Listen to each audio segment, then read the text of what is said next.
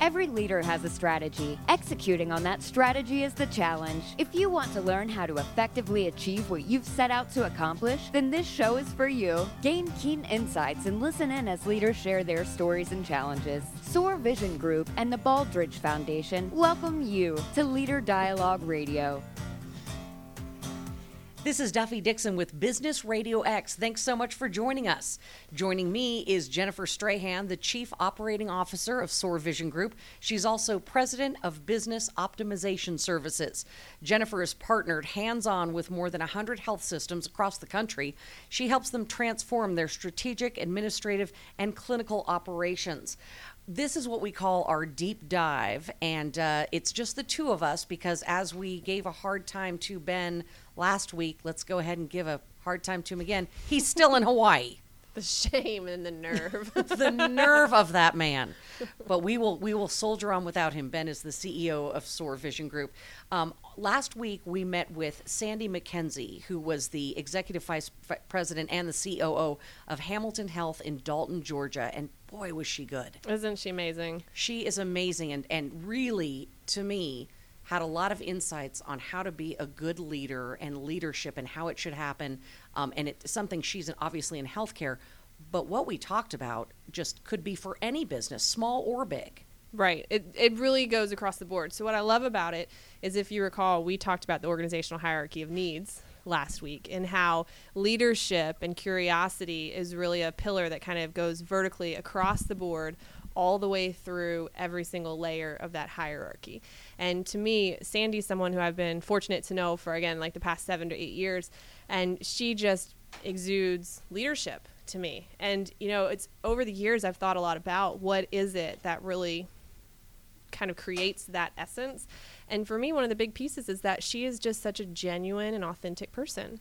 And there's something about leaders when you see an authentic leader that they're very real. They'll share with you the good, the bad, and the ugly.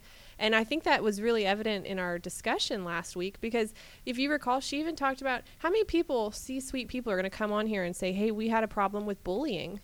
No one's right. that transparent. I mean, that's just authenticity that shows here's where we're we've they've done a lot of work to obviously not have that as part of their culture but that to me is just the essence of transparency you know as we talk any company it starts from the top up if you don't have the leadership from the very top doing everything else is extremely uh, hard to do I liked to, yes, she was authentic and she was also even even, you're right, when she was sharing the, the, the struggles they had had, there was a positivity about mm-hmm. her and, and also a very confident spirit about her. And we talked about leaders. Some leaders they they lead through fear. Mm-hmm. I mean, that's a very common model, and it's not a good model. Right. So it, it kind of begs the question when you start to think about leadership. There's always a dis- distinction.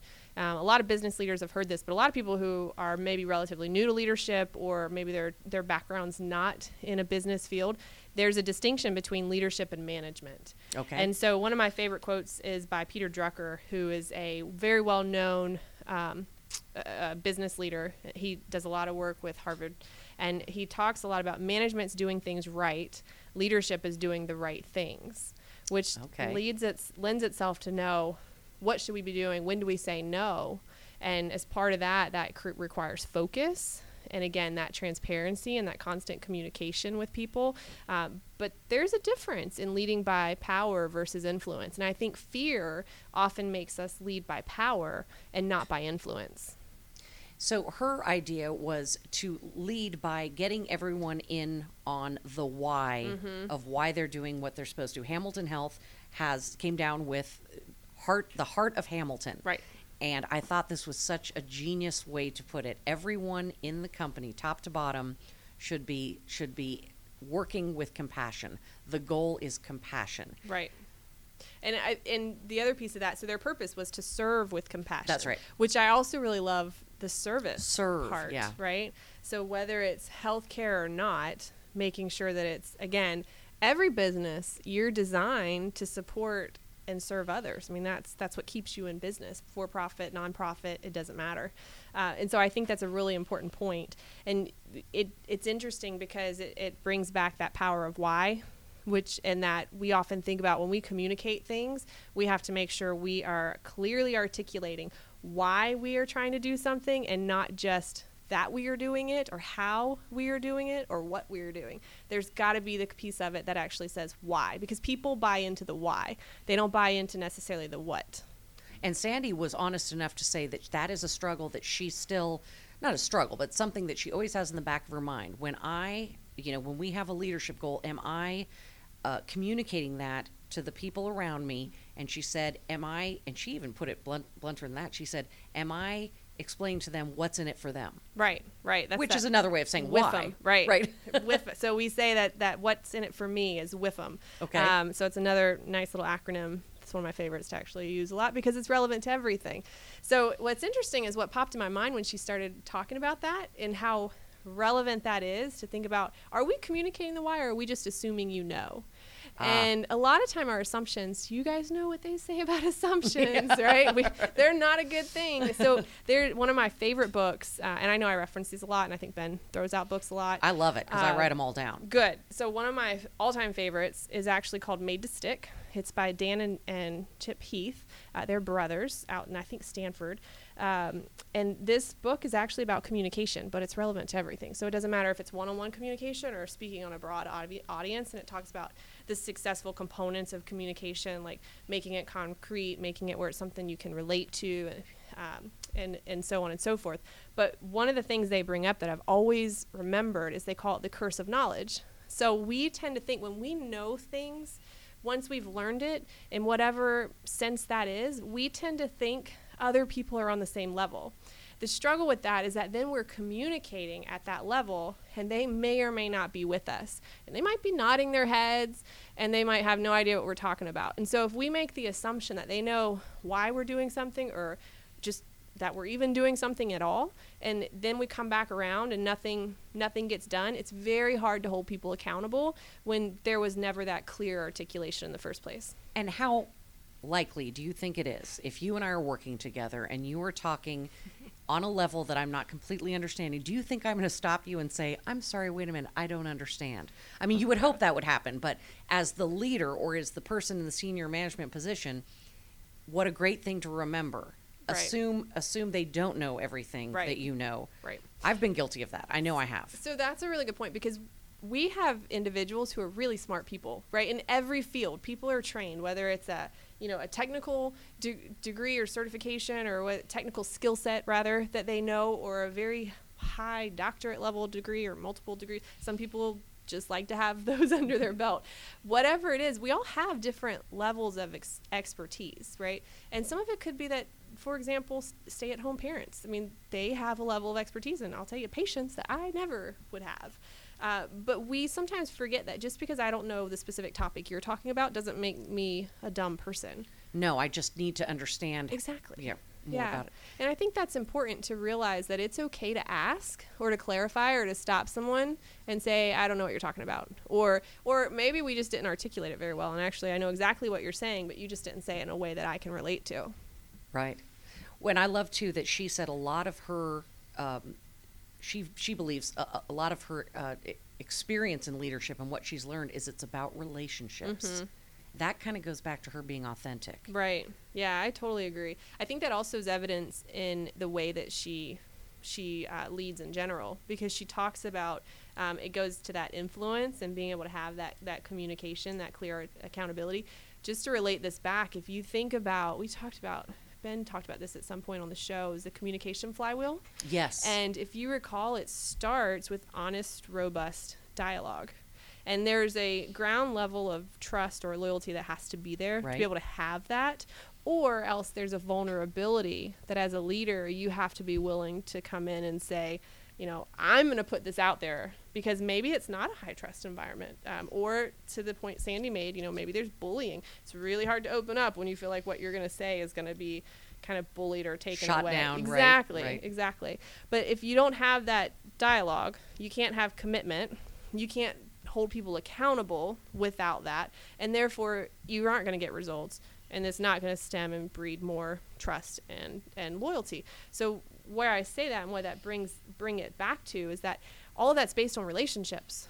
So when you have a bad experience with someone, it's a really great analogy. Is it's like bank a bank, right? So you make deposits of really good things like you know they talked about putting their hand over their their badge their heart for when you show you were showing really good heart of hamilton Right, when you were doing- yeah. values right um, but there's also withdrawals that happen when we either don't do what we said we were going to do or we make someone feel uncomfortable or whatever the case is and that's that balance that you're constantly managing with relationships Something else she said, which uh, is may may shock some people, is failure is okay. Yes. Now she was quick to say that the, the the senior leader has to say it first. Yes. That failure it, it failure is okay, and then you had a, a nice you had a nice saying with that. Yeah, so fail fail quickly, fail often, right? So you'll hear that a lot actually in like Silicon Valley terms. So a lot especially I think when you get into those tech companies, they are constantly how do we explore new options, but if it doesn't work, we have to be on move to the next thing. Um, I think a lot of times in business, we think if it didn't work, we go back to what we originally were doing. Right. But we know that's not working, so like that doesn't make any sense. But that's what we know, and and that familiarity is what creates comfort, even if it's wrong, and even if we know it's not right. It's it's pushing us out of our comfort zone to fail because nobody likes to fail. Right. But failure is okay. It is okay, and I think some of the best companies in the world show that. Amazon's a great example. Um, so they they talk about failure in that same capacity where it's okay to fail. And one of my favorite examples of that is being willing to fail. It doesn't mean you always will, but for example, Amazon when they I don't know if we've talked about this before, but when they developed Prime, Mm-hmm. you're, are you a big Prime person? I am. So I we am We did too. talk about this because I love my prime. Yes, exactly. so they started that knowing they were going to lose money, Right. and anticipating failure, and it turned out to be one of their their best successes, in my opinion. I mean, probably because I'm a big Prime person, and when they jumped up the price, I'm like, whatever, I We- get the none value. of us balked. None of us balked. I am still, we- and my husband, I had the had the discussion. I said, "No, we're keeping it. Yes. it is so worth the money." Yeah, Exactly. Uh, so one of the things that might be interesting to talk a little bit about are maybe some common mistakes we make in leadership. Yes, please. Um, because I'm sure I would love to hear you you've had leaders, I've had leaders. We usually have great leaders on occasion, but we can almost always pinpoint the bad leaders. Right. So, what are some things that come to mind for you in terms of poor leaders? And then I can share some as well. So I know that I've had frustration over the years. I'm someone who, when I was in television news, Mm-hmm. um, I've done a number of years, and I I've been I was successful in that. I did my job well. Um, I found when I would get new leaders, there a lot of times was micromanagement, Mm-hmm. um, and I you know, anyone who's being micromanaged, first of all, first of all, it's taking up your time. Second of all, it makes you doubt: is this something I've never been doing? So I would I would get calls and you know, are you doing this or, um, or uh, very basic things. Have you done Mm-hmm. this? Have you done this? It's sort of like, as you said, you have a you have a wealth of knowledge. It's like asking if I brushed my teeth before I walked out the door, right? of course I did. Um, but but I I've had people since then say, micromanagement is sometimes a, a lack of leadership skills on the leader's part. You know, instead of setting the broad agenda or setting the vision and empowering you to do your job, it's second guessing you or just assuming you're not going to do it right. Um, my best leaders I have had have clearly stated what they want, what is expected of us, and then we are empowered to go do it. Oh, that's good. And if we fail to do it, if something does go wrong, we, we are called to the table, said, This is not what I expected. What happened? And how do we not do it again? Yeah.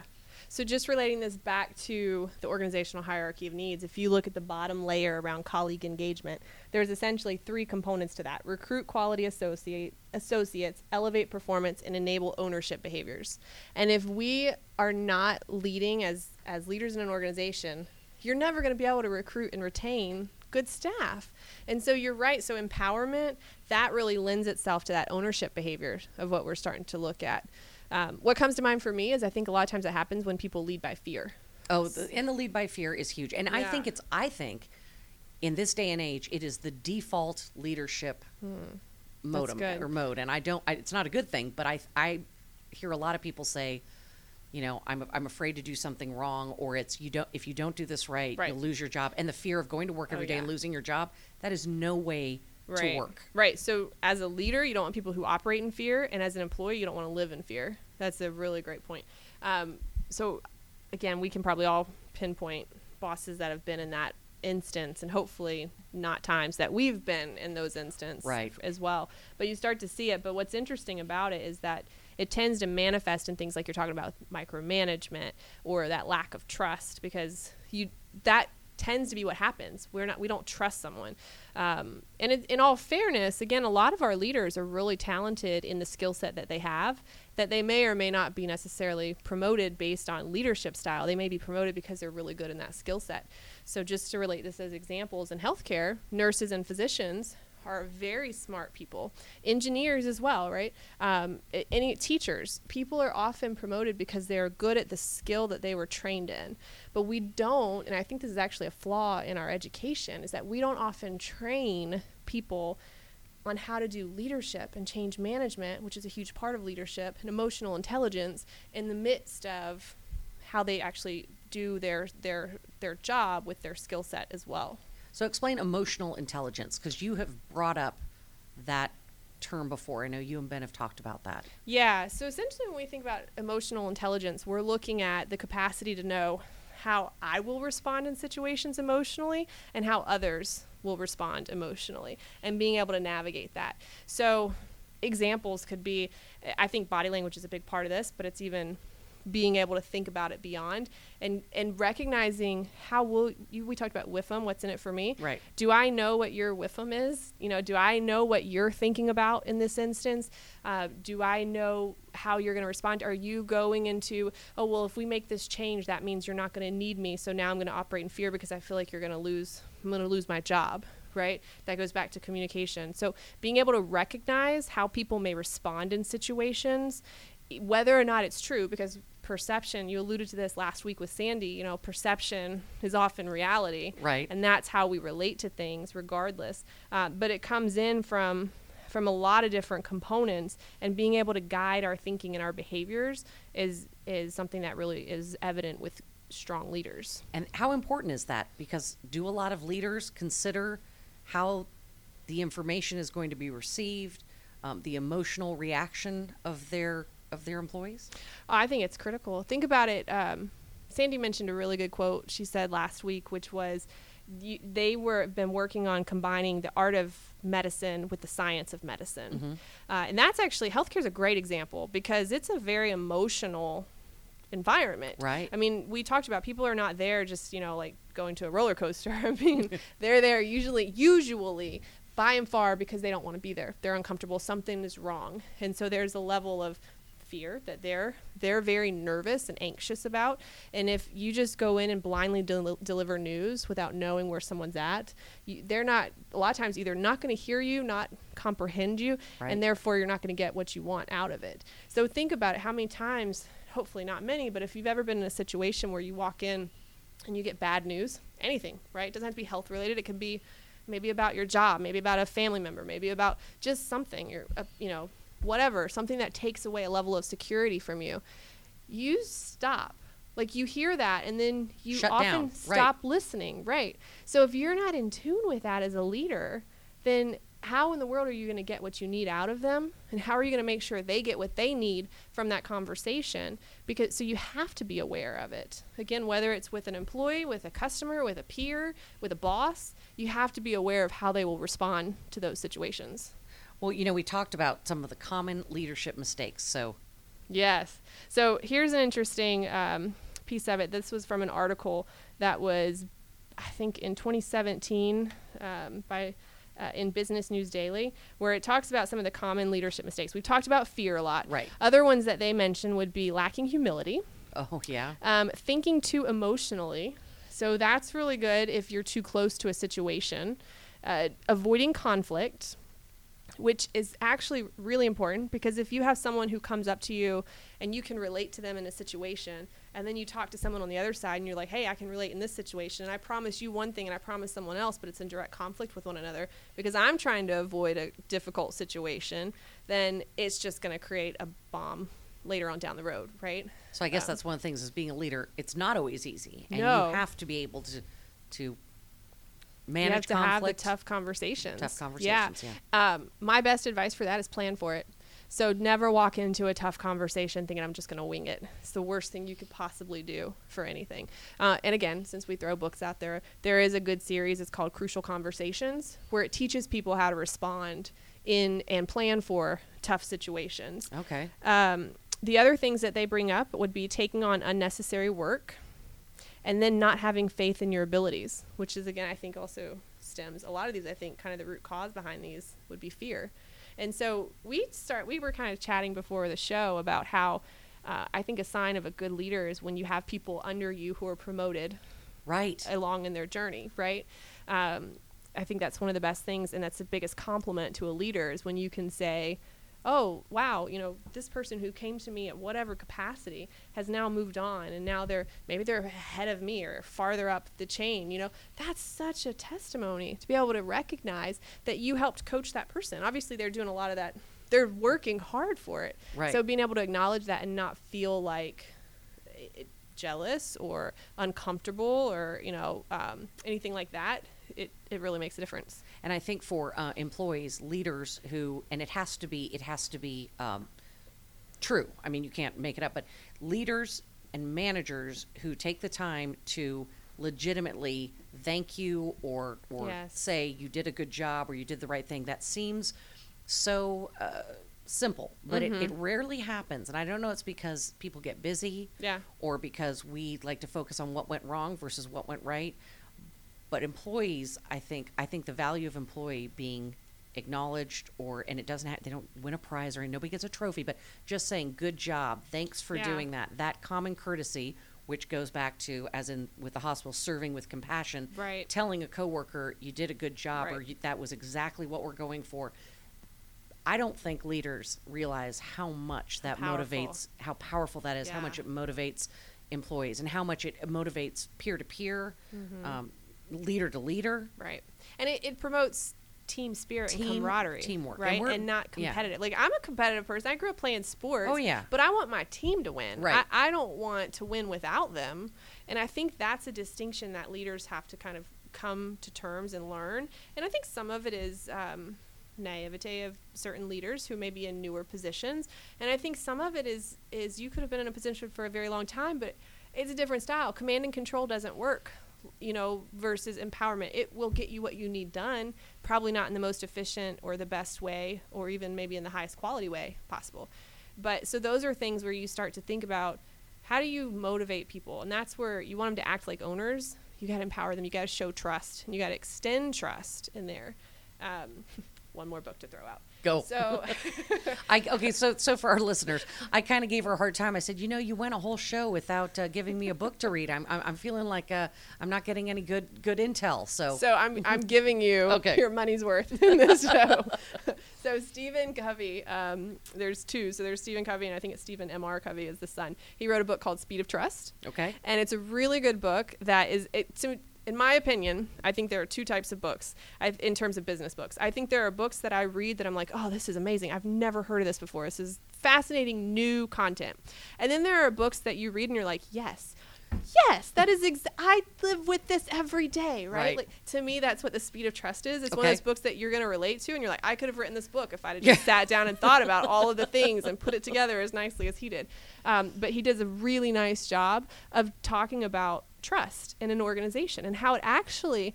This is what's interesting in some of the content with what Sandy was talking about is it goes from something very t- um, abstract mm-hmm. to concrete because it impacts your operational results.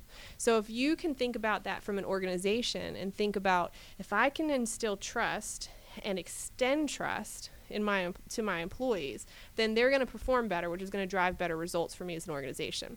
And he talks about there's two components that start to make up trust. So it's based on our character, Okay. how we treat one courtesy, which is another great example, and our competence. So you can't have one or the other. You really need to have both. And I think anybody could attest to that. I'd rather work with someone any day who has more character over competence. You I can agree. teach competence. You can teach that. You can't teach character. no. And that's what we have to hire for as well. And you know, when we talked uh, talk about leadership, and I, I know that uh, with the Baldrige Foundation, um, category one, what is Yes. that? So, if you guys recall, and when we had uh, Paul Grizel on, who is a um, Baldrige consultant, Right. and obviously we're co-sponsored by the Baldrige Foundation, and so just to kind of remind everyone, because it has been a little while since we've talked about it. So, the Baldrige Performance Excellence Framework is a framework of principles, processes that's designed to help organizations create a level of excellence in the in their economy essentially and the global economy is where it kind of was started um, the it has seven categories that are directly actually tied back to our organizational hierarchy of needs. Right. And so category one is leadership. And we're actually we'll have on our show in a few weeks um, Al Faber, who's the president of the Baldrige Foundation. Oh wow, okay. And he will talk about how significant leadership is, leadership and that level of curiosity that we alluded to last week with Sandy, because leadership is intentionally the first category, even above strategy because leadership with or without a good strategy will make or break that any day. And it also goes a lot into leadership and character. Yes. And that once you embrace these principles, you it's hard to be a leader without good character. It's Right. hard to be a leader without compassion. It's hard to be and I found that interesting. Ben posed it to one of our guests and said, since you've started doing this, do you find yourself in other situations thinking differently, using this same model of, Yes. you know, character above, um, you know, what you know, yeah. co- competence, what you know. It was, it was very interesting. And everyone says you can't, you can't start this journey and not have it change other parts of your life. Yes, it bleeds over. Absolutely. Um, and and you can't unlearn some of these things, right? Like once you're exposed to it, it just makes so much sense. It's so intuitive that you're thinking, kind of like the book. You're like, "Oh, why didn't I write read this? Why didn't I write this? You know, this is something where everyone can relate to, and that's kind of the the layer within, which is around leadership. We talked about some of the things that common leadership mistakes. Are there some are there some things teams can do wrong as well? Yes, and I think you could probably take every single one of those leadership mistakes and relate it to a To team. a team. Yeah. So the things that I think um, teams struggle with, and this is maybe just a couple that come to mind for me, would be, but I think one is not actually operating as a team. Right. And typically, if we don't have that shared purpose, then you're not going to do that, and that that's required of leadership to communicate what that is and with their team to figure that out like sandy mentioned you know their purpose of to serve with compassion their team came up with that Right. not not senior leaders and i think that again is a level of leadership is being able to actually delegate and and support your team and trust your team to come up with really good Right. solutions um, so back to your question around team building i think one taking on too much as well is another thing because sometimes we can't say no and that's just going to create a problem when we have too much on us you're not good at doing anything because you're just stretched too thin Right, the big big talk about focus. Mm-hmm. You know, pick your, your what what is the main focus? Or she she outlined four things that we want to do, and and she said we stick to these four things. Right, now, these are our four things. Right. And and it it lends itself as an organization for you to say, if anything I'm doing doesn't go back and support either my ability to serve with compassion or meet those four priorities that they addressed, which were safety, courtesy, show, and which was their environment and efficiency, then you have to say if it's contradicting or conflicting with that, do we really need to do it? Because it probably shouldn't be done, or we should rethink how it's going to be done. Right, or it goes on the side list until we decide to revisit it. Well, this is a good deep dive. Again, she set the groundwork. Great talk about um, leadership, uh, compelling leadership, and thank you for the references. Oh, on things yes. that people people can read and find out more. I love this. I love you. I feel like I get a whole new reading list. Thanks to everyone for joining us on Leader Dialogue this week. Remember, if you want to listen to us live, it's every Friday at 1 o'clock Eastern Time. To hear this episode again or to listen to any of our previous episodes, visit leaderdialogue slash podcast.com. On, dot com. Leaderdialogue.com slash oh, podcast. all right. Leaderdialogue.com slash podcast. How do I keep writing that wrong? How many times? How long have we been doing That this? curse of knowledge, you just I- assume it. There you go. I just People assume. I just assume people know. yeah. On behalf of Jennifer and the vacationing Ben, who We'll be back for the next show. Okay, all right. Is he gonna wear a Otherwise- Hawaiian shirt. Is he going to rub it in our face? That's what I wanna- Probably. he probably Pro- is. with a tie. With oh yeah, a Hawaiian shirt with a tie. He likes his ties. and our producers Mike and Trey. Thanks so much for joining us. I'm Duffie Dixon. We'll see you next time on Leader Dialogue on Business Radio X. Thanks, Stephanie.